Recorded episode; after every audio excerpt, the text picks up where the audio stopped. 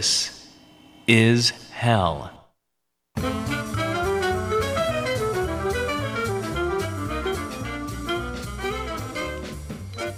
Good morning. I survived the fourth with all my digits and most of my brain cells intact. How about you? At least I think so. I'm actually speaking to you from three days in the past. I know. That's the kind of technology we get to play with in hell. Maybe check in on me at some point to verify my prediction of my well being after celebrating America's birthday. American listeners, how did you celebrate the birth of our, as our boy Thomas Jefferson fancied the place, our Empire of Liberty? Let us know on Facebook, Twitter, Discord, or Patreon, or email Chuck at chuck at thisishell.com. We'd love to hear how you spent the 4th, and I'm sure our convalescing post op misanthrope will love to hear from you as well.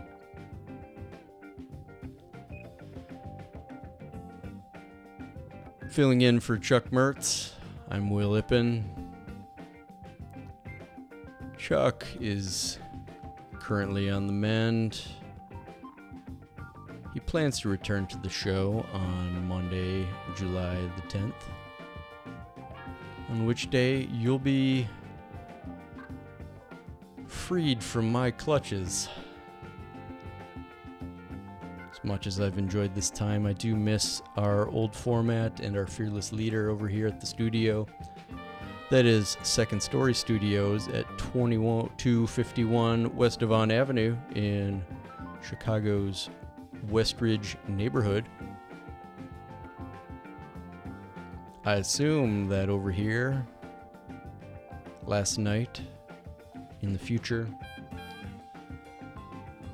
anyone who lives around the studio was probably kept up late by the impromptu fire unsanctioned fireworks show over at Warren Park. I hope it took place. It's one of my uh, fondest traditions in the far north side of Chicago, where I've lived for oh too many years and hope to live for oh too many more here. I don't know how Chuck spent his fourth. I'm sure he'll uh, fill us all in on Monday. I spent mine, or I intend to spend, mine anyway, uh, in Colorado with family. That's right, I'll be Rocky Mountain High for a family reunion next week with all the weirdos I'm related to on my dad's side of the family. And there are some uh, new family members I've yet to meet. I'm eager to meet them. So I'll be away from the show until July 19th.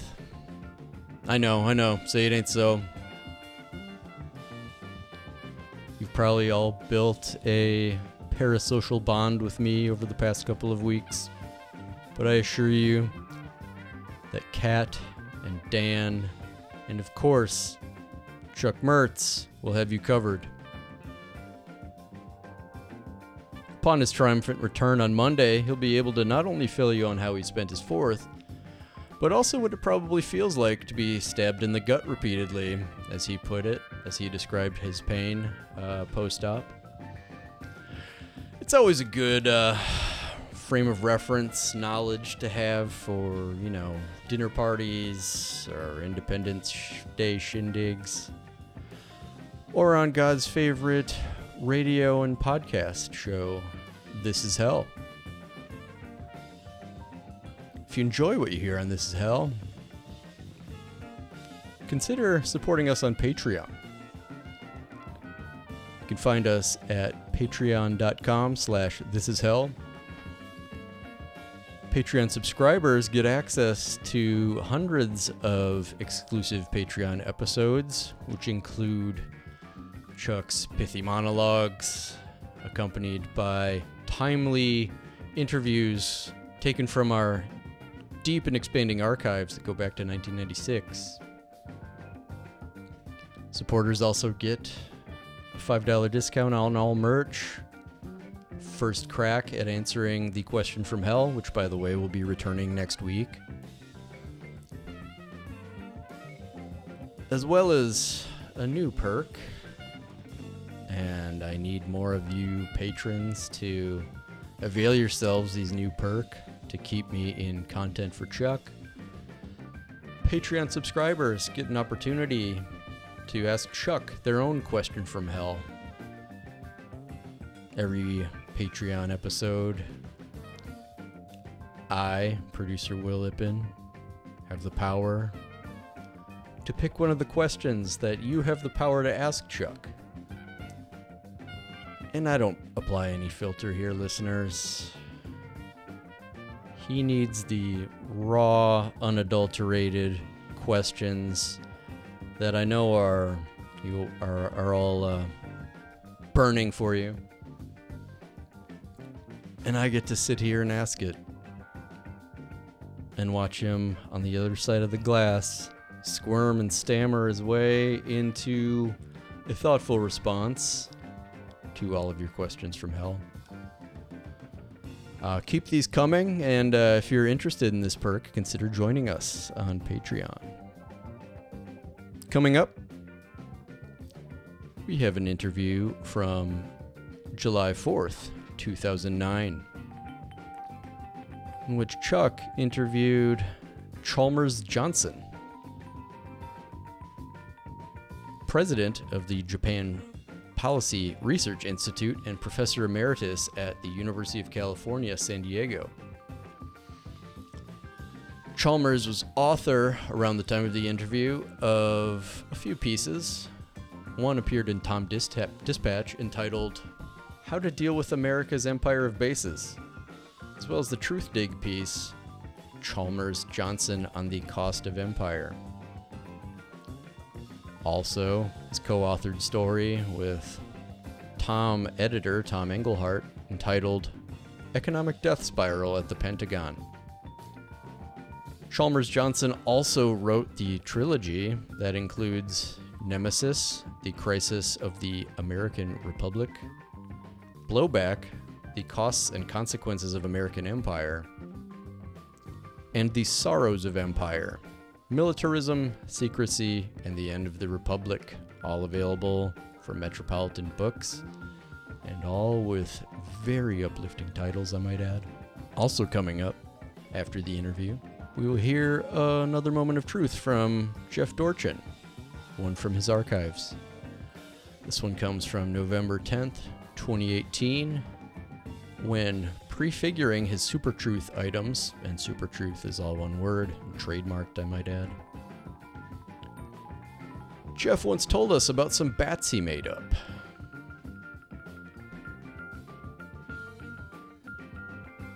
Because we live in bat country, this is hell. Let's cue the interview.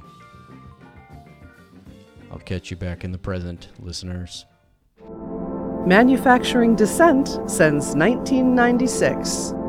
This is hell.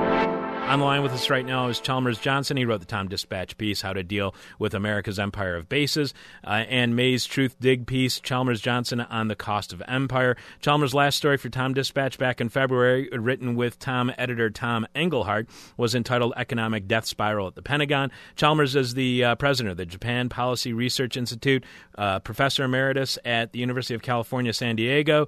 Uh, Chalmers wrote the trilogy that includes Nemesis, The Crisis of the American Public, Blowback, The Cost and Consequences of American Empire, and The Sorrows of Empire Militarism, Secrecy, and the End of the Republic. Each one of those books was published by uh, Henry Holt's uh, Metropolitan Books. We have a direct link to the Metropolitan Books webpage for each one of those books so you can purchase them directly through the publisher. And all of that is at the front page of our website. Good afternoon, Chalmers. Thank you. It's great to have you back on the show, sir. It's always great to have you on the show. And uh, early this week, when I started thinking about booking this week's show, and I was like, it's going to be on the 4th of July, the guy I have to have wrap up our show on the 4th of July has got to be Chalmers Johnson. Well, that's very kind of you. Of course, it's I'm very kind to you, always, sir. Uh, and you went to university, or you teach at university, or professor emeritus at University of California, San Diego, where my brother graduated from. So that's another big plus. So, see. so the uh, defense budget, budget, it keeps on uh, going up without much debate much second guessing, much concern for the economy, much concern for taxes. Almost none. Right. And that includes what you call the U.S. empire of bases, which alone costs $102 billion a year. As you write, already the, wor- already the world's costliest military enterprise, and the world's costliest military enterprise just got more expensive. We're now building a new embassy in Islamabad, Pakistan, with uh, which at 736 million will be the second priciest ever constructed, only $4 million less if cost overruns don't occur than the Vatican City sized one the Bush administration put up in Baghdad. Uh, Right. This is the backbone of the U.S. empire worldwide, and uh, why, uh, in- my seven-year-old version of uh, uh, why in my seven-year-old version of Microsoft Word does it suggest that I'm uh, spelling empire wrong or using it in a grammatically incorrect fashion when I type in U.S. empire? I'm not too sure, but almost 800 of these bases in in some 100, some uh, 150 uh, countries worldwide. Is this what America looks like overseas to the rest of the world? Do you think that how much of an impression do these facilities give in the way in which other uh, pe- uh, people from overseas view our government? Well, they um, affect almost all the people on Earth today.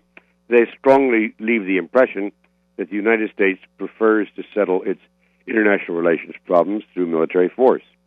Uh, moreover, just the physical presence of that many bases, over 800, um, is that uh, the the Americans that non-Americans that foreigners encounter abroad uh, turn out to be heavily armed young men uh, who are uh, often racially biased, uh, often hyped up by their training to to believe that they're that good and God are both on their side.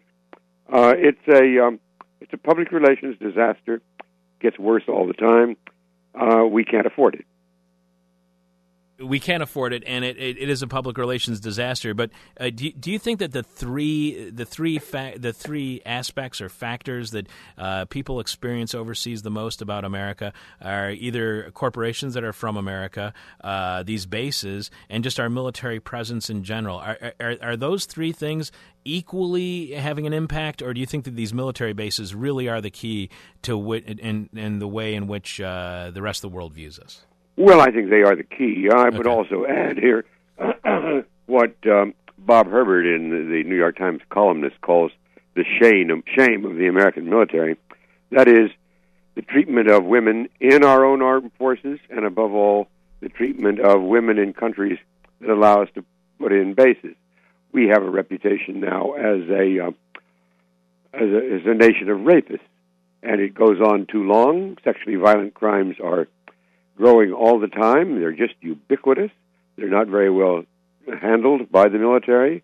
A discipline is non-existent on this subject, so that uh, if we'd uh, only start shutting down our empire, we'd probably get a sigh of relief from half the world's population.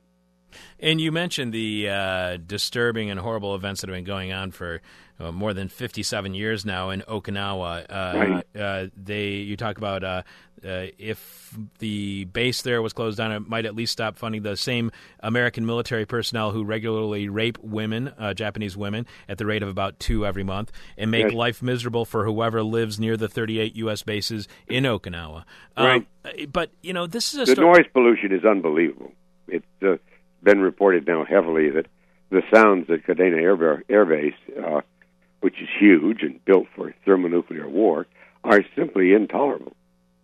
But you know, this is a story that I'm aware of: the Okinawa rape situation uh, by U.S. soldiers um, on the base there. Uh, I'm familiar with it because of writing that you've done in the past. I mean, 10, 12 years ago that I Well, was. it's an American scandal that the uh, press is so lax in uh, performing it's uh, what we give it all these privileges for, including uh, uh, its uh, uh, the First Amendment, uh, is that they've failed us so badly. They don't try to penetrate uh, the government world, in which its chief uh, line of defense is secrecy.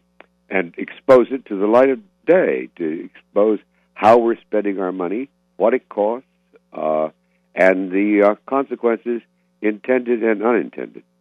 So why is this kind of story is not reported in the mainstream? Is it just simply that it's uh, editors decide, managing editors decide somewhere along the line, look, this is going to be a story that's uh, against some, at least individuals within the U.S. military, and we just can't write anti-military news? I think you've got it exactly right. That uh, they are scared of touching this subject. That it um, it doesn't conform to uh, stereotypes that we have of ourselves. Speaking here on the 4th of July, uh, we run into them everywhere you turn. Uh, the, uh, the militarism in America today, the militarization of our society, has gone so far now that uh, even Eisenhower's famous warning seems pallid about the military industrial complex. Uh, the, but the truth of the matter is, it won't go on that much longer uh, insolvency is beginning to look like a serious problem in the United States. So, so one way or the other, even if we decide to continue building these bases now, these uh, embassies, which are really military bases, uh, if we continue to build these uh, bases now, somewhere down the line, they're just not sustainable. You just do not see them as sustainable. So even if we continue this program now, it's going to stop somewhere down the line. And if we stop, it contains the seeds of its own destruction. It's gone on too far. It uh, drains resources in our economy that we might use in um, uh, matters that we need to, matters of great importance, including uh, education, scientific research, uh, things of this sort. Uh, it uh, and it's begun to show up rather badly in in our well, above all, in the recession that we have right now, the worst recession since the Great Depression. So it's a bad thing. These bases are a bad thing for our bottom line. They're a bad thing for the impression that we give to other nations and to foreigners overseas, and as far as trying to gather support for us, because it looks like we put up these castles in other countries to try to uh, control them from these castles. Uh, no doubt. And it and they also um, create human rights abuses, as we've seen. You know, most uh, the best example is what we've seen in Okinawa. You call these bases walled compounds, akin to medieval fortresses, where American spies, soldiers, intelligence officers, and diplomats try to keep an eye on hostile populations in a region of war. One can predict with certainty that they will house a large contingent of Marines and include rooftop helicopter pads for quick getaways. Does any other country have this kind of operation other than the U.S.? Do other countries like China, Russia, the UK, do other nations uh, have these kind of embassies, have these kind of bases, and try to interfere with the local domestic government as much as the U.S. does? Definitely not. I mean, we just simply uh, can't imagine any other country that would begin to come close, or that would think uh, that it could afford such extraordinary expenses. This is really unbelievably expensive to maintain over 800 military bases, and in which the uh, with a volunteer army that expects to be uh, treated very comfortably, uh, fed well, uh, with fresh food daily. It has to be flown in. Requires a lot of gasoline to do that, uh, and um, and things of that sort. It's uh, no other nation that I can think of even comes slightly close to trying to maintain that kind of empire. Um, there are still some old uh, vestiges of European empire in the form of Gibraltar and places like that, but uh, very, very few, and they're of uh, militarily insignificant. We don't use these bases to defend the country either. They're a way of maintaining hegemony over as many nations as we can around the world. Uh, you also point out how the expansion of such bases signals uh, Obama's intention to expand the war.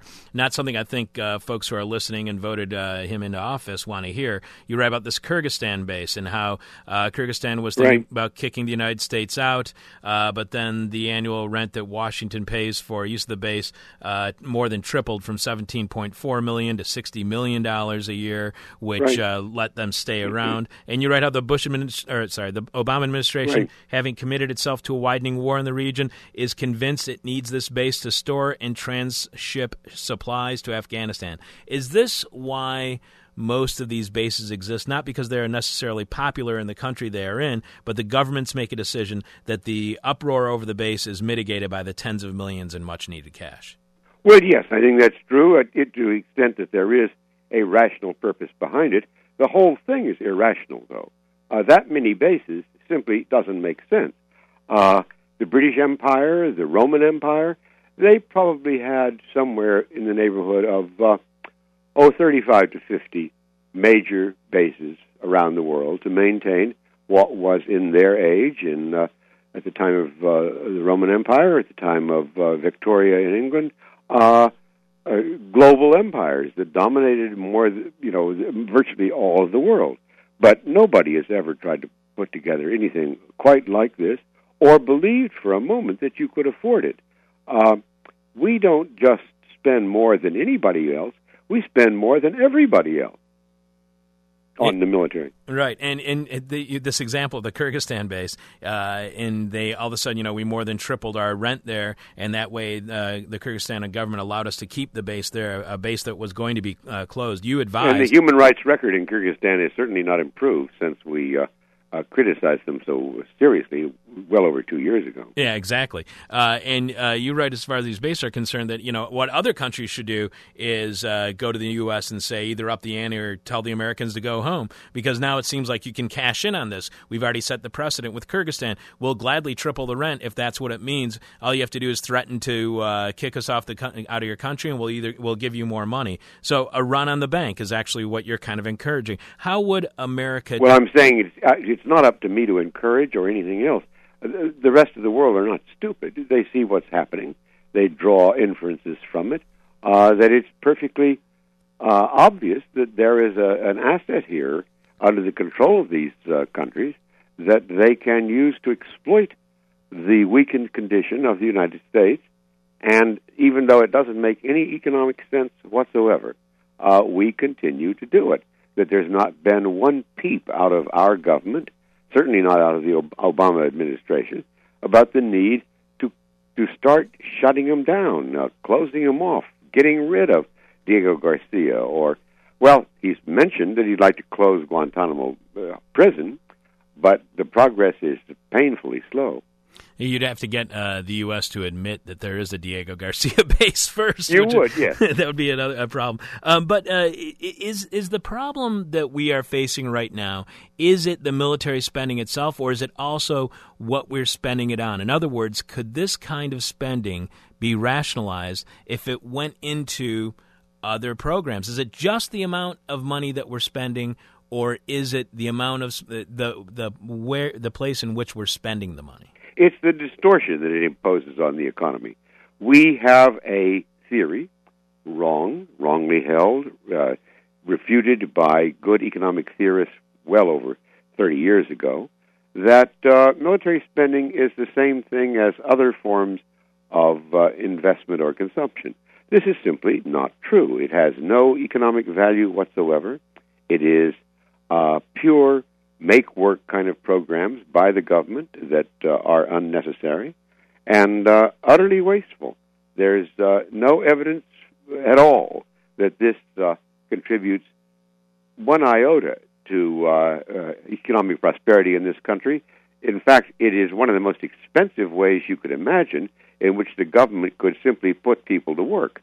They might go out and hire people to do any number of projects, but the last one that you ought to hire them to do would be to make supersonic fighters to fight a war with the Soviet Union, which hasn't existed for 15 years. We did see a contraction of U.S. military bases uh, around the world. I believe that when the uh, Philippine Air Base, the Clark Air Base closed. I can't remember if that was under when we were kicked out of the Philippines. Yeah, right, right. Uh, but uh, I thought that we had an air base there after we were kicked out of the Philippines. I, I, I, might be, I might be wrong. We've but, been trying desperately to get permission to build one, and we have all sorts of strange gimmicks called visiting forces agreements and things like that that give us a, uh, a you know a nose inside the tent. But we've not gotten anything back like Subic Bay or uh, or Clark Air Base or things of that sort. So, but th- what there was a contraction of U.S. military bases around the world uh, due to popular discontent over them in the foreign countries back in the 80s. Oh, that happens regularly. It happens all the time. Okay, and what's the state of that discontent right now? Are we seeing a growing discontent? And oh, can I we think see- there's no doubt that it's growing. We have much. I mean, in Latin America today, uh, they're probably the only country left that even slightly looks favorably on uh, American military presence is Colombia, uh, but everywhere else uh, we are uh, uh, regarded as uh, as anathema, as a as a leper. I would say that now with the military coup in Honduras and its um, the attacks against it throughout Latin America, the Soto Cano Air Base there, which has been there since the days of the war against the counter-revolutionaries by the counter-revolutionaries in uh, Nicaragua, uh, still continues and is functioning, but it will be harder to do in the future. The uh, there's almost universal disagreement or disapproval of uh, this kind of thing. So what's going to happen first? Is is our money going to run out first for us to be able to afford these? Or is our uh, our motivation to put these uh, these military bases around the world is that going to be undermined? Or do you think the first thing that's going to happen is uh, the discontent by nations overseas and uh, uh, forcing us out rather than us pulling us out? Well, it's hard to say which would come first. It seems to me that the great disappointment here is in the Obama administration. I greatly admire the things that the president has done on uh, his health care initiative. He attempts to bring uh, uh, global warming under control uh, and uh, to uh, improve the efficiency of our transportation system uh, and things of this sort, uh, as well as, of course, reversing the disastrous ideas that uh, George Bush and his staff uh, have imposed on the country for the last eight years. But this can all be reversed by his uh, his uh, obstinate stand on the military, in which we don't fully understand it, nor do I think he's begun to justify it. He many pundits seem to believe that he could go down as another Franklin Roosevelt. What I actually fear is that he's going to go down as another Lyndon Johnson, who was a very considerable liberal reformer, uh, responsible for important human rights uh, legislation, voting rights acts, as well as the war on uh, uh, poverty. But then he was destroyed by the Vietnam War. Uh, he felt that he uh, it was a legacy that he'd inherited, and he had to continue with it, and it uh, simply ruined him and ultimately uh, discredited the country. I fear that that's history is playing out again, and uh, it no reason to that uh, we're going to lose the war in Afghanistan, even if our uh, fiscal condition was perfect. Uh, the uh, that is to say, there's just too many things going on there that we don't understand, that we've done poorly, that we don't fully appreciate the place of uh, Pakistan in this part of the world. Uh, the fact that we have been largely responsible for the creation and flourishing of the Taliban, uh, that it is not a vital area for us, that uh, in case it should be used as a terrorist stronghold to attack us again, as it once was, that's best dealt with by either uh, uh, air power or probably best of all simply through the intrusion of special forces uh, in order to deal with it, not with these kind of massive efforts that we are uh, making all the time and overstating their importance, as well as, of course, causing fierce casualties among the Afghan people, the Pashtuns, and as as well as among our own NATO allies. This is uh, it's a it's a formula that we've been through several times before. We should have learned our lesson. There's no reason to keep it going, uh, but we're unfortunately uh, still just following our noses on this. Uh, we are speaking with Chalmers Johnson. Uh, he's one of my very favorite guests that we've ever had on our show. He's been on well, several you. times in the past, and uh, it's great always to have you on, Chalmers. I got a few more questions for you. I just want to uh, reintroduce you to our audience. He uh, wrote the amazing trilogy that includes Blowback, The Sorrows of Empire, and Nemesis. Uh, those are three books that you should definitely have on your bookshelf. If not to read, just to impress the women who come over. Am I right, Chalmers? Uh, I don't know about that, or whether they would be impressed, but I would hope you'd want to read them. and uh, you can. Uh, we also have uh, some of his most recent articles linked at the front page of our website. You know, in this article that you wrote back in February uh, with Tom Engelhardt at TomDispatch about the impact of the economy on military spending, uh, you compared it to uh, the military uh, industrial uh, complex to the auto industry, and wrote, "quote A similar, if far less well-known, uh, crisis exists." As compared to the auto industry, when it comes to the military industrial complex. That Nope. crisis has its roots in the corrupt and deceitful practices that have long characterized the high command of the armed forces, civilian executives of the armaments industries, and congressional opportunists and criminals looking for pork barrel projects, defense installations for their districts, or even bribes for votes. Given our economic crisis, this estimated trillion dollars we spend each year on the military and its weaponry is simply unsustainable. If it's that evil, if our military budget is that bad, how much do you think it should be or could be cut and still uh, keep the the way in which our military, at least, let's say the Pentagon, would view our military and security interests uh, still fully stocked and supplied? Well, we have a lot of good thought on that uh, subject these days. Uh, there's a, uh, a new study out by some of the most experienced uh, congressional and other budget officials of the Pentagon over the last 30 years from the uh, uh, uh, Center for Defense Inf- Information in Washington, D.C. We know what to do. Uh, that is to say, Obama tried to make great headlines out of a measly eight billion dollars cut uh, from uh, weapons systems that we don't need, including certainly the F twenty two. We don't need the F thirty five either. Uh, that uh, we already have the most effective weapon on earth in the form of the F sixteen. Uh, we uh, that that is this sort of of- we've gotten used to this kind of thinking during the Cold War, in which the nature of the arms race was to forever uh, monitor everything the Soviet Union did. Anytime a rocket went off or something like that, to uh, find out, uh, to follow its down, see what its, its range was, things of that sort.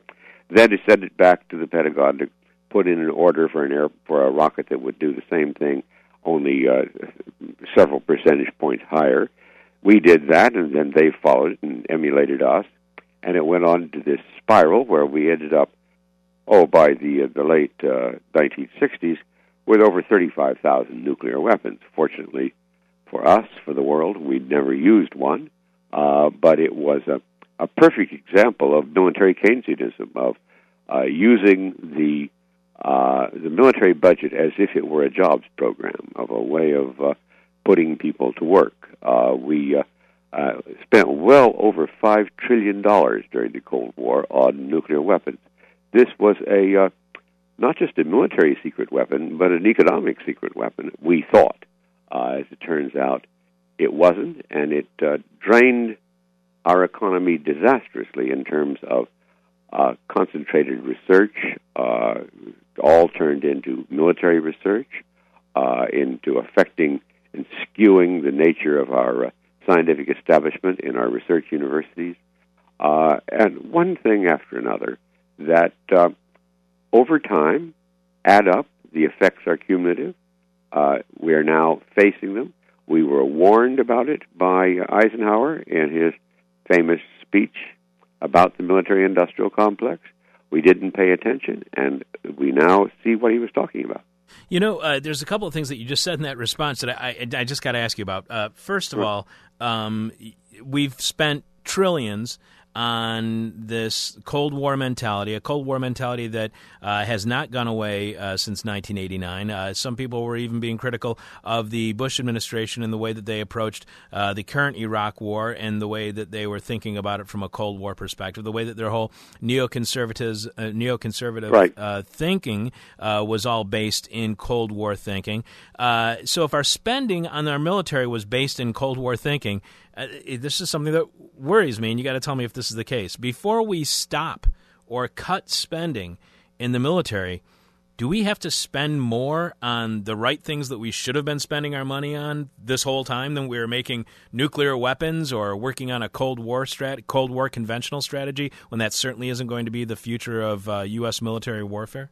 Well, I think that's evident uh, that even Obama seems to recognize that.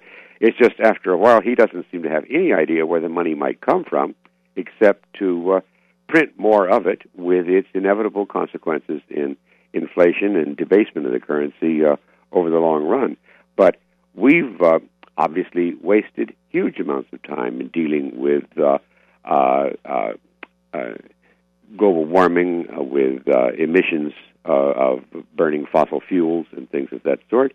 We've we are not competitive in any number of areas that we used to dominate. The automotive industry is a basket case, as we all know, and yet the report the press continues to report it as if uh, General Motors is going to pop back into uh, uh, into great uh, economic success soon. It's uh, conceivable they could design a good and effective car. It seems inconceivable they could regain the uh, the initiative or uh, cause uh, the Japanese and the Germans to uh, give up on what they've already achieved, or for that matter, the Chinese, which are just in the process of uh, launching an automotive industry that will be very powerful. We're in the process of losing uh, our uh, our acumen as a as a manufacturing country. We don't make that much anymore at all of any value except military weapons. We are easily the world's largest manufacturer of weapons and munitions and the world's largest exporter of them. This is not uh, something that we should be proud of. So, if the military budget is now, as you were saying, is is just a jobs program, uh, which is now a jobs. it's another way of saying we keep talking about where's the money going to come from for the things that are obviously necessary given the state of our economy and with an unemployment rate of nine and a half percent. Right. The truth of the matter is we have the money.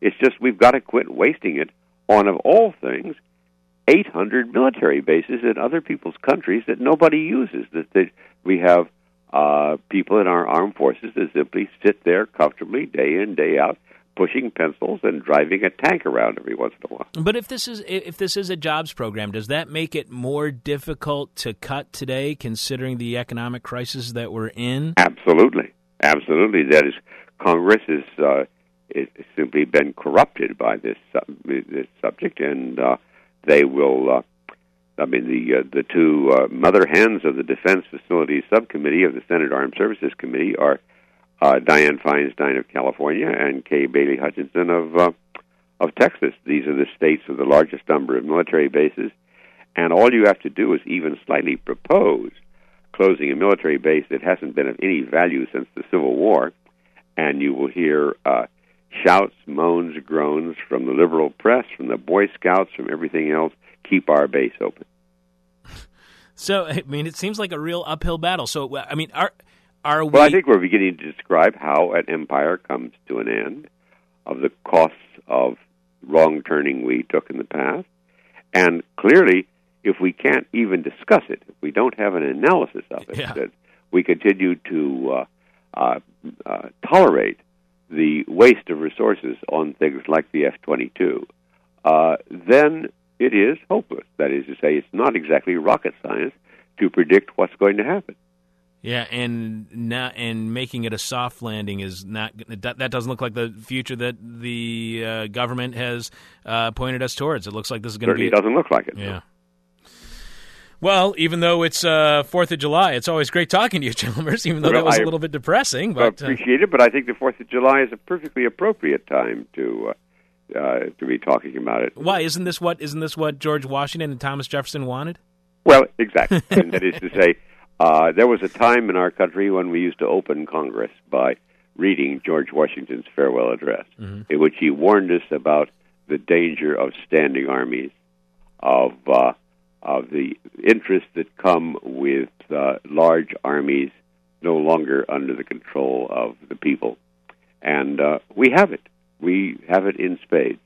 Yeah. And by the way, that is a great way. Uh, you know, I remember as a kid, I don't know what religion you were raised. I was raised Roman right. Catholic, and on Good Friday we weren't allowed to go out um, from noon to three, and mm-hmm. we had to sit in the house, and my mom would read from the Bible, and we'd fall asleep. Uh, so well, on the Fourth of July in the past, I used to, my father used to put the kids together and bore us to death by reading the Declaration of Independence. Well, see, I would, you know, I would suggest that people who listen to our show if they if they haven't read it in the past, uh, this weekend, if not today, read George Washington's farewell address. It is amazing. It will open your eyes to what you know. You always hear these people saying, "This is what the founding fathers wanted," or "This is what the founding Uh-huh. fathers wanted." Read what they wanted, and it'll make you rethink what uh, this country is supposed to be. Uh, Well, the- just the Declaration of Independence. Read about uh, the uh, the colonialists in their uh, war against the British. One of their charges is against George III for stationing uh, foreign troops that don't behave properly in the midst of civilians. Well, we are certainly the greatest violators of that principle in the world today. Yeah. Uh, one last question for you, Chalmers. We've been speaking with the amazing author Chalmers Johnson. Uh, you got to check out if the first one I read was the first one that came out, which was Blowback. It uh, blew my mind. I thought it was an amazing book. Sorrows of Empire, great. Nemesis, also a great book. His writing uh, can be found at TomDispatch, can be found at Truthdig. Uh, we have links to all of his books and uh, writing at the front page of our website, uh, so you can find all the information about Chalmers right there. One last question for you, Chalmers, and as always, it's the question from hell, the question we hate to ask. You might hate to answer. We started this interview by talking about the impression that these U.S. military bases give to other nations around the world. These hundreds of millions of dollars. You were talking about the newest one in uh, Islamabad is going to be seven hundred and thirty-six million dollars. Right. Uh, second in size only to the uh, Bush administration's Iraq base. Uh, how much money these costs is the impression it gives the people overseas who are living near these bases. How much of the presence of U.S. military bases around the world, 150 nations, 800 bases, how much of that is why they hate us in reference to the question that was actually being asked shortly after 9/11 how much you know cuz some people were discussing it and then that kind of conversation that uh, that discussion Yes. that died but how much of these bases is why they hate us Oh, I think that there's just no question. And even in Afghanistan today, as we launch a new uh, offensive and a surge in Helmand province and things of that sort, the press is now finally acknowledging we're simply disliked. We're not wanted here. This is an old country, much older than we are, with uh, almost a genetic predisposition toward defending the country through guerrilla warfare. They have for so many centuries, one way or another. We're not being welcomed. That there's something absurd about the United States trying to make Pakistan admire us and and have a docile relationship with us in foreign policy. After all, Pakistan is a devout Islamic country. They're not fanatics. Uh, the jihad is not terribly popular there, uh, as it is in it is not terribly popular in many parts of the Islamic world. But uh, when you consider that the United States has a virtual alliance with the two most anti-Islamic countries on earth, namely Israel and India, it's simply implausible. I mean, this is not what you would expect serious strategists, serious diplomats, serious military officers to uh, contemplate as a winning uh, uh, gimmick to try and uh, carry out. Uh, I just simply don't think it's going to work, and I don't believe that the people who have put us in this mess know how to do it because uh, they're the ones that that uh, armed the Taliban uh, in order to fight the Soviet Union in the 1980s with other disastrous consequences. Chalmers, always a pleasure, always an honor to have you on our show. Happy Fourth of July! Um, keep up the amazing work, and uh, everybody should buy everything that you've ever written. How about that? Well, that's very kind of you. nice to have you say so. Happy Fourth of July to you. And the, and the one other thing I wanted to mention, you wrote the book review in Truthdig in May for a book called uh, Empire of Bases, and you Yes. raved about that book and how it's a great collection of uh, essays on U.S. imperialism and U.S. Edited militarism. by Catherine Lutz. She's a quite smart scholar in this area at Brown University. In fact, from that review was where I found David Vine, and we had him on the show a few weeks ago to, to Ah, talk, talk about Diego Garcia. So uh, that looks like an exceptional book as well. So thanks so much. book is wonderful, yeah. and so thanks so much for being back on our show, Chalmers. It's always a pleasure. Have a great weekend. Enjoy the rest of your summer. You too. Thank right, you. Take care. You are here, and this is hell. Welcome back. If that interview was informative and depressing, I am sorry to report that uh, American Empire has only uh, expanded since that interview was held 14 years ago. Sure, we're not in large scale shooting wars anymore like we were in Iraq and Afghanistan, but nonetheless, we still have those 800 odd bases all over the world. The same posture towards pretty much everyone who doesn't align with uh, what American elites see as American interests. And now, our uh, administration, our media landscape, our corporate media landscape, that is, seems to be ramping up for a new Cold War with China. You gotta have a, a boogeyman to keep the foreign policy establishment relevant, to keep the military industrial complex humming. And this war between Ukraine and Russia isn't to go on forever.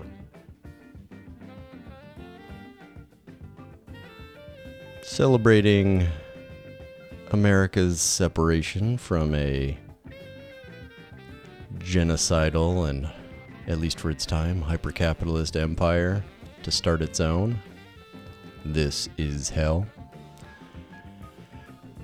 And if you found that interview informative and appreciated the depth it went to, the critical analysis it weighed against American empire, something you won't be able to find in the mainstream media, then consider supporting This Is Hell on Patreon. You can find us at patreon.com slash this is hell. Your donation helps support our show and its ability to interview scholars, public interest journalists, friendly folks at the NGOs, and uh, many, many other crucial voices who are marginalized in the corporatized media. In addition to supporting this bong ripping analysis, you also get access to over 400 Patreon exclusives episodes, which feature timely monologues on the issues de jour from Chuck Mertz, as well as hand-picked interviews from the archives, which go back to 1996 when the show began. You also get first crack at answering the question from hell for the week, which, by the way, question from hell will be returning next week, as will our fearless leader Chuck Mertz. More on that in a moment. And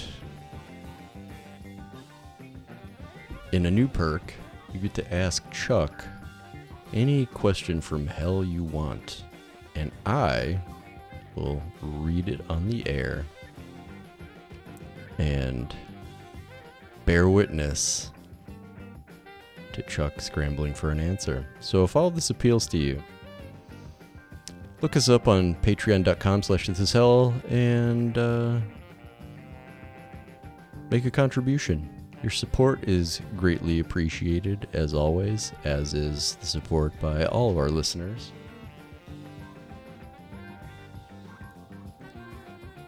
So we just got an update from Chuck this morning.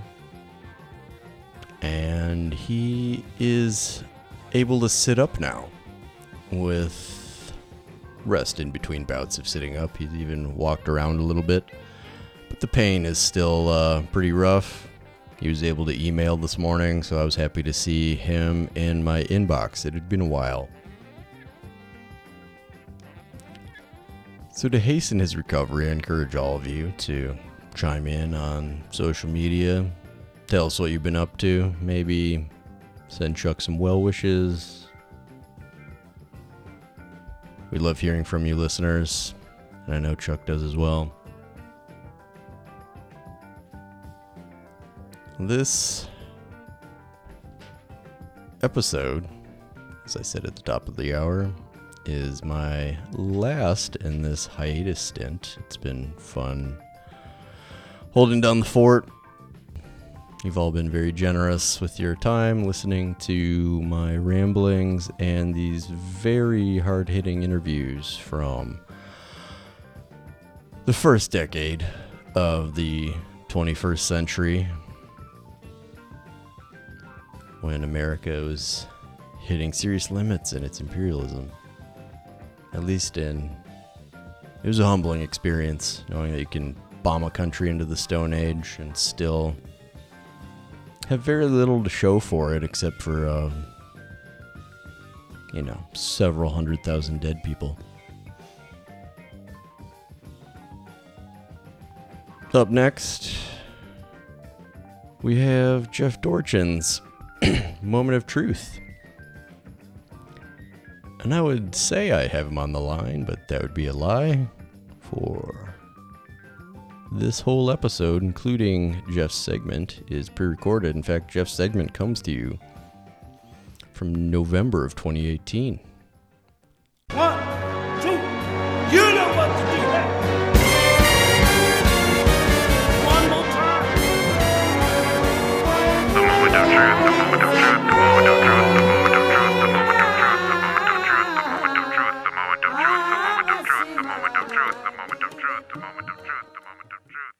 This is hell. One, two, you know what to do.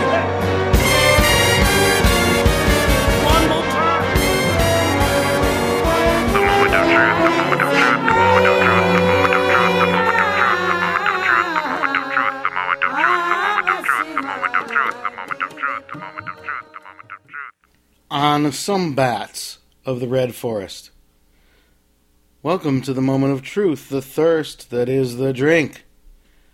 Among the trees swarm at least 122 distinctly different species of bat, each unique to the red forest on the fat island of Langostan in the middle seasoning archipelago. Hardly anyone ever goes there other than bat enthusiasts, professional and amateur, because of the great confusion.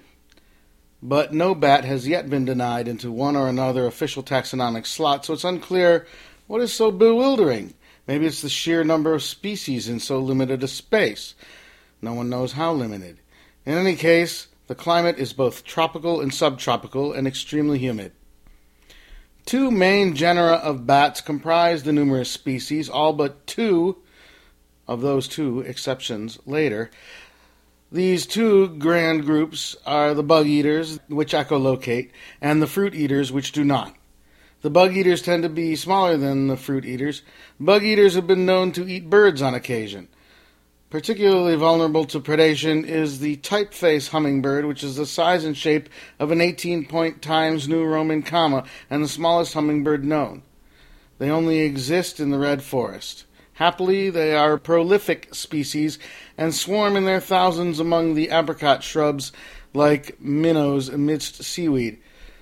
Among the bug eaters are the orchid nosed bat, the bee bat, the tissue bat, and the glass eared bat. Each species echolocates at a unique frequency in one of the musical modes, frequently mixolydian. The fruit eating bats, or dog faced bats, seem to be descended from the early wild gliding foxes of Pan Asia. However, they are no relation, except in the very distant sense that all mammals are. As stated above, these bats are neither able nor inclined to echolocate. They just look around with their eyes. As they are nocturnal, they often bump into things. While bug eaters range in size from that of a bumblebee to that of a robin, the fruit eaters are much larger. The largest, the schnauzer dragon, known to possess a wingspan of upwards of eight feet. The indigo umbrella monkey is of more manageable proportions, meaning it can be fit conveniently into an overnight case, although one should expect it to be displeased with the experience. The indigo umbrella is one of the above mentioned species falling neither into one major genera nor the other. It eats both insects and fruit, as well as birds, roots, tree bark, fungi, cheese, small prey animals, snakes, snake eggs, cake, buns, onion rings, flower nectar, and carrion. I have just remembered one supremely annoying aspect of traveling to any of the islands of Langostan or anywhere in the Middle Seasoning Archipelago. the in flight service on the regional Barcola Airlines. Never is anything given gratis aboard an intracoastal flight on this airline. Everything from earbuds to ice is for purchase only, and the flight attendants take frequent strolls up and down the strangely wide aisles, calling out hot dogs, food for sale, pretzels, salt cod, milk, prawns, pigtails, peas, kingfish, purple yam mush, and I cerveza, Coca Cola, limonada, naranjada, agua fresca. The prices aren't unreasonable, but on returning to the civilized world of normal things like complimentary ice, one has the unpleasant feeling of having been nickel and dimed at every opportunity. As the reader or listener has probably surmised, the umbrella monkeys are a subcategory of fruit eaters. The indigo one being only ambivalently positioned among that crowd due to its freakish dietary habits. The umbrella monkeys are so called because of their baboon like faces, the umbrella like curvature of their wing support finger bone structure, and their propensity to climb in the upper branches of trees.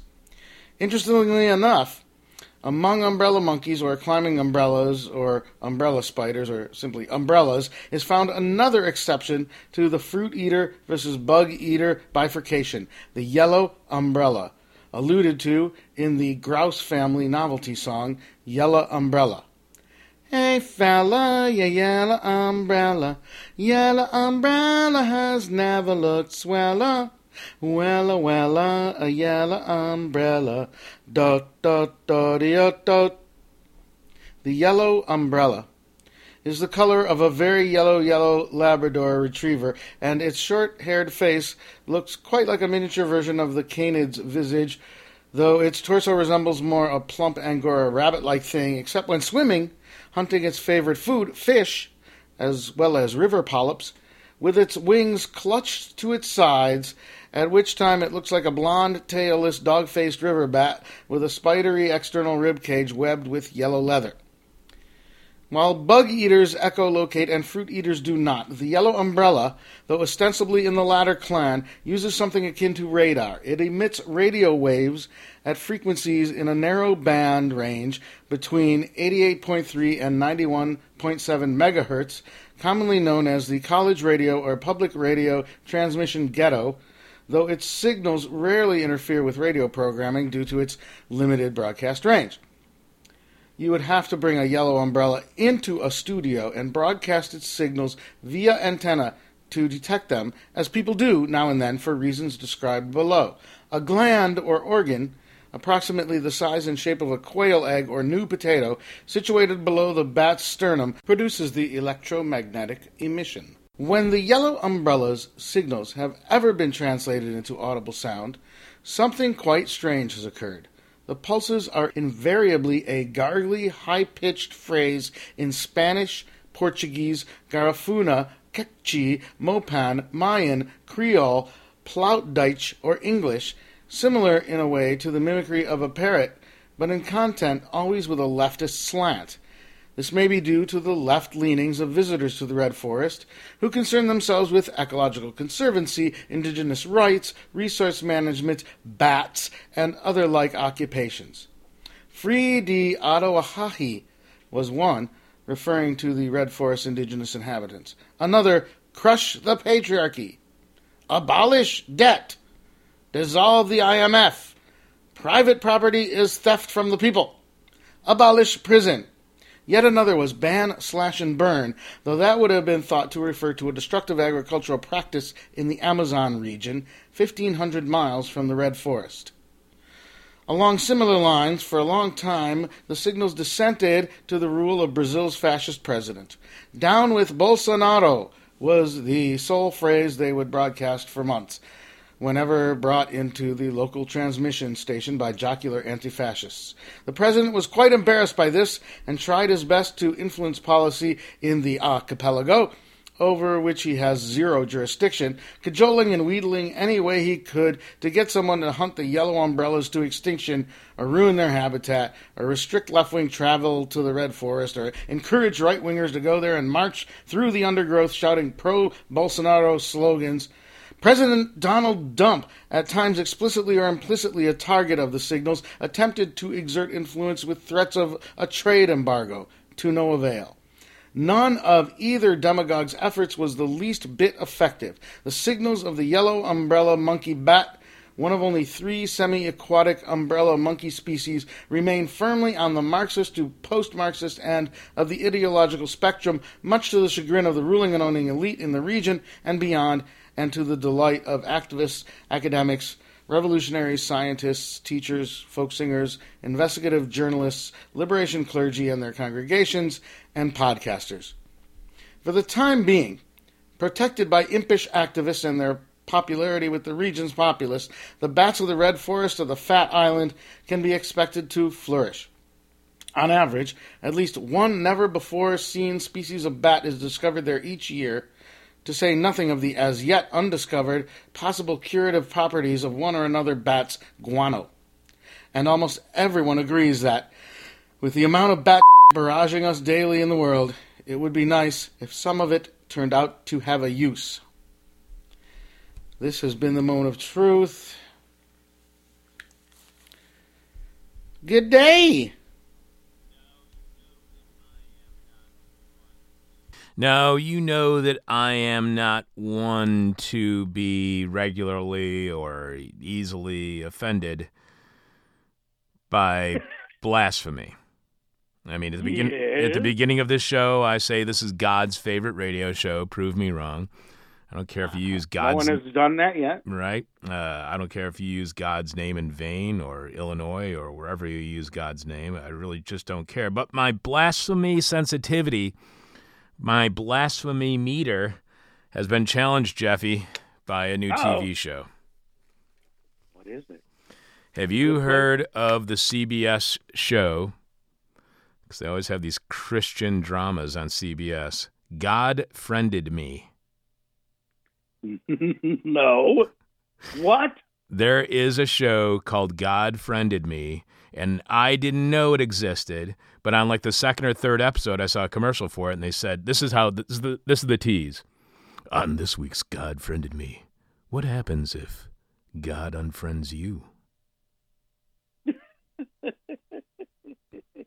Wait a minute. Are they talking about God on Facebook? Yes. Why friended? Why Facebook? That's it. It's the social uh, media for old annoying uncle. So I guess God is kind of like an old annoying uncle. So. God on Twitter is so much better. Well, right, because it limits him, you know, because he's always a little bit wordy. I wish they would have stick, stuck with uh, 144 characters just for God's Twitter account. But this leads me to a question, Jeffy. Yeah. What the hell is on Allah's Instagram page? Oh, that's a good question. I, I mean, he's not allowed to have an uh, Instagram. Instagram is all pictures. Right? See? It's a what is it? I mean, it's all just going to be weird geometric patterns. I think. Alex was saying that he would have one of those, you know, default avatars where it's just like a silhouette. Or an egg. That's what he said too. Look at that. Look at you two thinking on this page. Same. All right, Jeffy, how was your stay in uh, Chicago over the last week Oh, or so? God. It was so great, man. Thank you so much. Thank you, and Laura. Thank you, Alex. You were a blast to talk to when we went to the bar, and uh, Pete and Wally and everybody who was there, Chris and Mikkel and David and all of Theater Oobleck, Martha Bayne for hosting the uh, Oobleck show. It was such a great time. The Oobleck show was great. The radio show was great. All the alcohol was great. And and all the oh my god, I ate at that Yemeni place just before I left. The one over on, On Claremont and. Devon. How was it? It was great. I had the organ meat breakfast and uh, a side of shukshuka. What's shukshuka? It's like scrambled eggs with vegetables and stuff.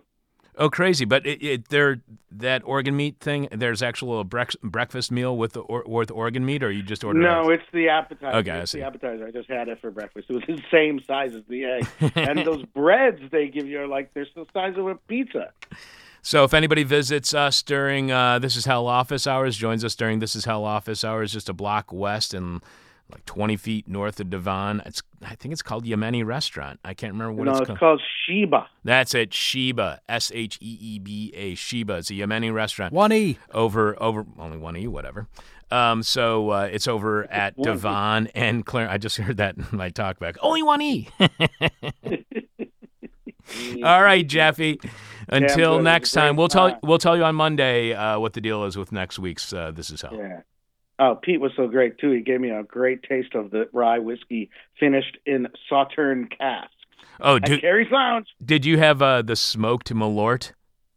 I never did. I'm gonna have to come back for that. Oh my God, that's insane! Where they inject smoke, cherry wood smoke into Malort. It's it's insane. Sounds horrible. It's awesome. Don't say horrible things like that. All right, Jeffy. Till next time. okay, I'll stay beautiful. You do too. Thank you, sir.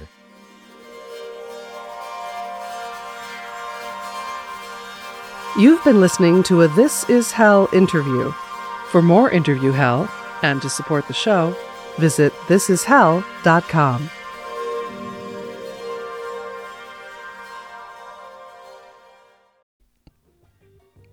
Smoked Malort. Ugh.